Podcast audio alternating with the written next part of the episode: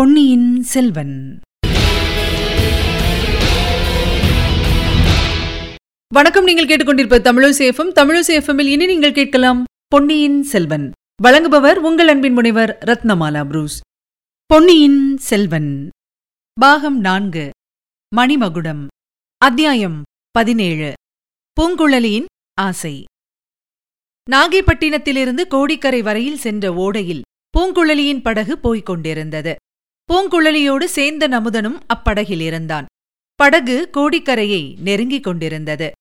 ஓடைக்கரையில் தங்க நிற தாழம்பூக்கள் மடல் விரித்து மணத்தை அள்ளி எங்கும் வீசிக் கொண்டிருந்தன. ஒரு தாழம்பூவின் மீது பச்சை கிளி பறந்து வந்து உட்கார்ந்தது.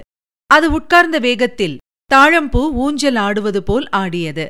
பச்சை கிளியும் அத்துடன் ஆடிவிட்டு பிறகு அதன் தங்க நிற மடலை தன் பவள நிற மூக்கினால் கொத்தியது. படகு நெருங்கியதும் பச்சை கிளி கீ கீ கீ என்று கத்திக்கொண்டு பறந்தோடிவிட்டது. பிறந்தால் பச்சை கிளியாக பிறக்க வேண்டும் என்றாள் பூங்குழலி. நீ அவ்விதம் எண்ணுகிறாய் அதற்கு எத்தனை கவலையோ எவ்வளவு கஷ்டமோ யார் கண்டது? என்றான் சேந்தன் அமுதன் என்ன கவலை கஷ்டம் இருந்தாலும் இஷ்டம் போல் எல்லையற்ற வானத்தில் பறந்து செல்ல முடிகிறதல்லவா? அதை காட்டிலும் இன்பம் வேறு உண்டா? என்றாள் பூங்குழலி. அப்படி பறந்து திரியும் பச்சை கிளியை சிலர் பிடித்து கூண்டில் அடைத்து விடுகிறார்களே என்றான் சேந்தன் அமுதன் ஆமாம் ஆமாம். அரண்மனைகளில் வாழும் ராஜகுமாரிகள் பச்சை கிளிகளை கூண்டுகளில் அடைத்து வைக்கிறார்கள். குரூர ராட்சசிகள். கிளிகளை கூண்டில் அடைத்துவிட்டு அவற்றுடன் கொஞ்சி விளையாடுகிறார்கள்.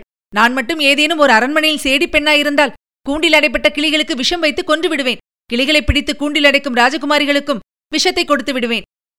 நீ இப்போது பேசுவதைக் கேட்டால் உன்னையும் குரூர ராட்சசி என்றுதான் சொல்லுவார்கள். சொன்னால் சொல்லட்டும் நான் ராட்சசியாயிருந்தாலும் இருப்பேன். ராஜகுமாரியா இருக்க மாட்டேன். ராஜகுமாரிகளின் மீது உனக்கு ஏன் இத்தனை கோபம் பூங்குழலி? பார்க்கப் போனால் அவர்கள் பேரிலும் பரிதாபப்பட வேண்டியதல்லவா? கூண்டில் அடைபட்ட பச்சை கிளிகளைப் போலத்தான் அவர்களும் அரண்மனைக்குள் அடைபட்டு காலம் கழிக்க வேண்டியிருக்கிறது. தப்பித்தவறி அவர்கள் வெளியில் புறப்பட்டால் எத்தனை கட்டுக்காவல் எத்தனை ரகசியம் எத்தனை ஜாகிரதை? உன்னைப்போல் அவர்கள் படகில் ஏறிக்கொண்டு தன்னந்தனியாக ஓடையிலும் கடலிலும் போக முடியுமா?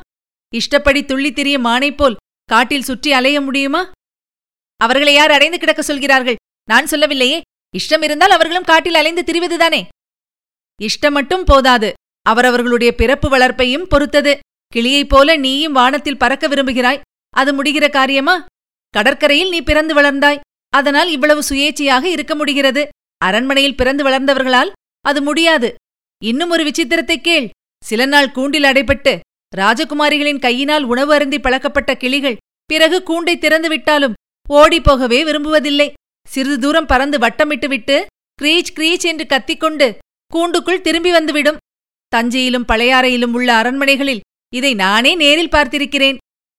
அவ்விதம் கூண்டில் அடைபடுவதற்கு நான் ஒரு நாளும் சம்மதிக்க மாட்டேன். நான் கிளியாயிருந்தால் சொல்கிறேன் என்னை கூண்டில் அடைத்து வைத்து அமுதூட்ட வரும் ராஜகுமாரின் கையை வெடுக்கென்று கடித்து விடுவேன். கூண்டில் அடைப்பட்ட கிளியாயிருக்கவும் நீ விரும்ப மாட்டாய். அரண்மனையில் அடைப்பட்ட அரசியலங்குமரியாயிருக்கவும் நீ விரும்ப மாட்டாய். அல்லவா? மாட்டவே மாட்டேன். அதை காட்டிலும் விஷம் தின்று உயிரை விட்டு விடுவேன். அதுதான் சரி. அப்படியானால் அரண்மனையில் வாழும் ராஜகுமாரனை கல்யாணம் செய்து கொள்ளவும் நீ ஆசைப்படக்கூடாது. கீழ்வானத்தில் கருமேகங்கள் திரண்டு கொண்டிருந்தன. அவ்வப்போது பளிர் பளிர் என்று மின்னல்கள் மின்னிக் கொண்டிருந்தன.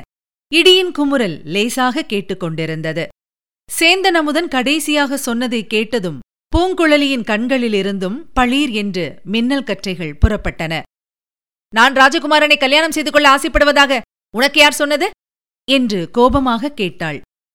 எனக்கு யாரும் சொல்லவில்லை. நானாகத்தான் சொன்னேன். உன் மனத்தில் அத்தகைய ஆசை இல்லாவிட்டால் நல்லதாய் போயிற்று. நான் சொன்னதை மறந்துவிடு என்றான் சேந்தன் அமுதன். சற்று நேரம் அந்த படகில் மௌனம் குடிகொண்டிருந்தது. சேந்தன் அமுதன் துடுப்பினால் படகு தள்ளும் சத்தமும் வரட்டுத் தவளைகளின் குரலும் கடல் பறவைகளின் ஒலியும் கடல் அலைகளின் ஓசையும் அவ்வப்போது கீழ்த்திசையில் இடிமுழக்கமும் கேட்டுக்கொண்டிருந்தன சேந்தன் அமுதன் தொண்டையை கனைத்துக் கொண்டு மனத்தையும் தைரியப்படுத்திக் கொண்டு பூங்குழலி என் அந்தரங்கத்தை வந்தியத்தேவன் உன்னிடம் வெளியிட்டதாக கூறினாயல்லவா அதை பற்றி உன் கருத்தை தெரிவித்தால் நல்லது. அதோ கோடிக்கரையின் கலங்கரை விளக்கம் தெரிகிறது. இனி உன்னோடு தனியாக பேசும் சந்தர்ப்பம் கிட்டாமல் போகலாம். நாளை நானும் புறப்பட்டு செல்ல வேண்டும். தஞ்சையில் என் தாயாரை தனியாக விட்டு வந்து வெகுநாள் ஆகிறது என்றான். வந்தியத்தேவன் உனக்காக ஏன் தூது செல்ல வேண்டும்? உனக்கு வாய் இல்லையா? கேட்க வேண்டியதை நேரில் கேட்டுவிடேன் என்றாள் பூங்குழலி. சரி கேட்கிறேன். நீ என்னை கல்யாணம் செய்து கொள்வாயா? என்று சேந்தன் அமுதன் கேட்டான். எதற்காக என்னை கல்யாணம் செய்து கொள்ளும்படி கேட்கிறாய்? என்றாள் பூங்குழலி. உன் பேரில் எனக்கு அந்தரங்கமான ஆசை இருக்கிறது. அதனாலேதான். அந்தரங்கமான ஆசை இருந்தால் கல்யாணம் செய்து கொண்டுதான் தீர வேண்டுமா? அப்படி ஒன்றும் தீர வேண்டும் என்பதில்லை. உலக வழக்கம் அப்படி இருந்து வருகிறது. உன்னை கல்யாணம் செய்து கொண்டால் எனக்கு நீ என்ன தருவாய்? நான் வேண்டும் அரண்மனை வாழ்வும் ஆடை ஆபரணங்களும் யானை குதிரைகளும் பல்லக்கும் பணிப்பெண்களும் உன்னால் தர முடியுமா? முடியாது. அவற்றுக்கெல்லாம் மேலான அமைதியுள்ள வாழ்க்கையை தருவேன். கேள் பூங்குழலி தஞ்சை நகர்ப்புறத்திலுள்ள அழகான பூந்தோட்டத்தின் மத்தியில் என் குடிசை இருக்கிறது. அதில் என் அன்னையும் நானும் தான் வசிக்கிறோம். நீ அங்கு வந்துவிட்டாயானால் உன் வாழ்க்கையே மாறுதல் அடைந்துவிடும். என் அன்னை உன்னை அன்போடு வைத்து ஆதரித்து பாதுகாப்பாள். பொழுது விடிந்ததும் எழுந்திருந்து நம் வீட்டை சுற்றியுள்ள கொடிகளிலும் மரங்களிலும் குலுங்கும் மலர்களை இருவரும் சேர்ந்து சித்திர விசித்திரமான மாலைகளாக கட்டலாம். மாலைகளை நான் தஞ்சை தளிக்குளத்தார் ஆலயத்துக்கும் துர்கா பரமேஸ்வரின் ஆலயத்துக்கும் கொண்டு போய் கொடுத்துவிட்டு வருவேன். அதற்குள் நீ எங்கள் தோட்டத்திலுள்ள தாமரை குளத்தில் குளித்துவிட்டு என் அன்னைக்கு வீட்டு வேலைகளில் உதவி செய்யலாம். மாலை நேரங்களில் நாம் மூவரும் தாமரை குளத்தில் தண்ணீர் மொண்டு கொண்டு போய் பூச்செடிகளுக்கு ஊற்றலாம். மாலையானதும் நான் உனக்கு அமுதினும் இனிய தெய்வ தமிழ் பதிகங்களை சொல்லிக் கொடுப்பேன். உன்னுடைய மதுரமான குரலில் அவற்றை பாடினால் பாடிய உன் நாவும் இனிக்கும் கேட்கும் என் காதும் இனிக்கும். நமக்கு விருப்பம் இருந்தால் ஆலயங்களுக்கு சென்று இறைவனை தரிசித்துவிட்டு அத்தெய்வ பாடல்களை பாடிவிட்டு வரலாம். கோயிலுக்கு வரும் பக்தர்களும் கேட்டு மகிழ்வார்கள். பூங்குழலி இதைக் காட்டிலும் இனிய வாழ்க்கை மகிழ்ச்சி அளிக்கும் வாழ்க்கை. உலகில் வேறு என்ன இருக்க முடியும்? யோசித்துப் பார்த்து சொல்லு. இவ்விதம் சேந்தனமுதன் கூறியதையெல்லாம் கேட்டுவிட்டு பூங்குழலி கலகலவென்று சிரித்தாள். அமுதா நீ இனியதென்று கருதும் வாழ்க்கையைப் பற்றி சொன்னாய். ஆனால் நான் எத்தகைய வாழ்க்கை வேண்டுமென்று ஆசைப்படுகிறேன் தெரியுமா? வானுலகத்துக்கு சென்று தேவேந்திரனை மணந்து கொள்ள ஆசைப்படுகிறேன். தேவேந்திரனுடன் ஐராவதத்தில் ஏறி வானத்தில் மேகமண்டலங்களுக்கு மத்தியில் பிரயாணம் செய்ய விரும்புகிறேன். தேவேந்திரனுடைய கையிலிருந்த வஜ்ராயுதத்தை பிடுங்கி மேகக்கூட்டங்களின் மீது பிரயோகிக்க ஆசைப்படுகிறேன். வஜ்ராயுதத்தினால் தாக்கப்படும் போது அந்த கரிய மேகங்களிலிருந்து ஆயிரம் பதினாயிரம் மின்னல்கள் கற்றை கற்றையாக கிளம்பி வானமண்டலத்தை சுக்குநூறாக பிளப்பதை பார்க்க ஆசைப்படுகிறேன். இப்போதெல்லாம் வானத்திலிருந்து இடி விழுந்தால் எங்கேயோ கடலில் அல்லது காட்டில் விழுந்து விடுகிறதல்லவா? நான் அப்படி இடிகளை வீணாக்க மாட்டேன். அரசர்களும் அரசிகளும் ராஜகுமாரர்களும் ராஜகுமாரிகளும் வாழும் அரண்மனைகளாக பார்த்து அவற்றின் மேல் இடிகளை போடுவேன். அந்த அரண்மனைகள் இடிந்து விழுந்து மண்ணோடு மண்ணாவதை பார்த்து கழிப்பேன். தேவேந்திரன் ஒருவேளை மணந்து கொள்ள இஷ்டப்படாவிட்டால் வாயுதேவனிடம் செல்வேன். அவனுக்கு ஏற்கனவே பல மனைவிகள் இருந்தாலும் பாதகமில்லை என்று என்னை மணந்து கொள்ள சொல்லுவேன். அவ்வளவுதான். பிறகு இந்த உலகத்தில் எப்போதும் புயற்காற்றும் சுழிக்காற்றும் சண்ட மாறுதமும் அடித்துக்கொண்டே இருக்கும். பெரிய பெரிய மரங்கள் பெயர்ந்து மாட மாளிகையின் மீது விழுந்து அவற்றை அழிக்கும். கடலில் போகும் மரக்கலன்கள் சண்ட மாறுதத்தினால் தாக்குண்டு துகள் துகளாக சிதறிப்போகும். அந்த கப்பல்களில் பிரயாணம் செய்வோர் கொந்தளிக்கும் கடலில் விழுந்து தவிப்பார்கள். அவர்களில் ராஜகுமாரர்களும் ராஜகுமாரிகளும் இருந்தால் அவர்கள் ஆழ்கடலின் அடிவாரத்துக்கு போகட்டும் என்று விட்டுவிட்டு மற்றவர்களை மட்டும் போனால் போகிறதென்று தப்ப வைப்பேன். வாயுதேவனும் ஒருவேளை என்னை மணந்து கொள்ள மறுத்தால் அக்னி தேவனிடம் செல்வேன். அப்புறம் கேட்க வேண்டுமா? இந்த உலகமே தீப்பற்றி எரிய வேண்டியதுதான். பூங்குழலி போதும் நிறுத்து. ஏதோ ஒரு மனக்கசப்பினால் இவ்விதமெல்லாம் நீ பேசுகிறாய். மனமறிந்து யோசித்து பேசவில்லை.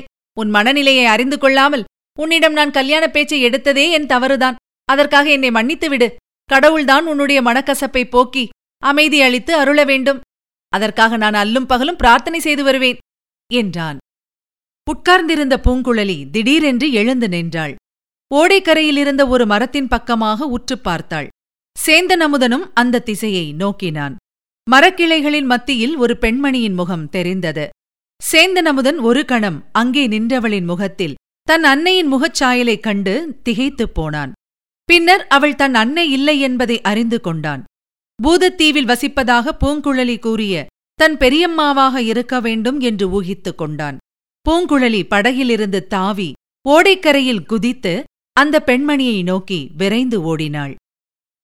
இதுவரை நீங்கள் கேட்டது பொன்னியின் செல்வன். வழங்கியவர் உங்கள் அன்பின் முனைவர் ரத்னமாலா புரூஸ். மீண்டும் அடுத்த அத்தியாயத்தில் சந்திக்கலாம். இணைந்திருங்கள் மகிழ்ந்திருங்கள்.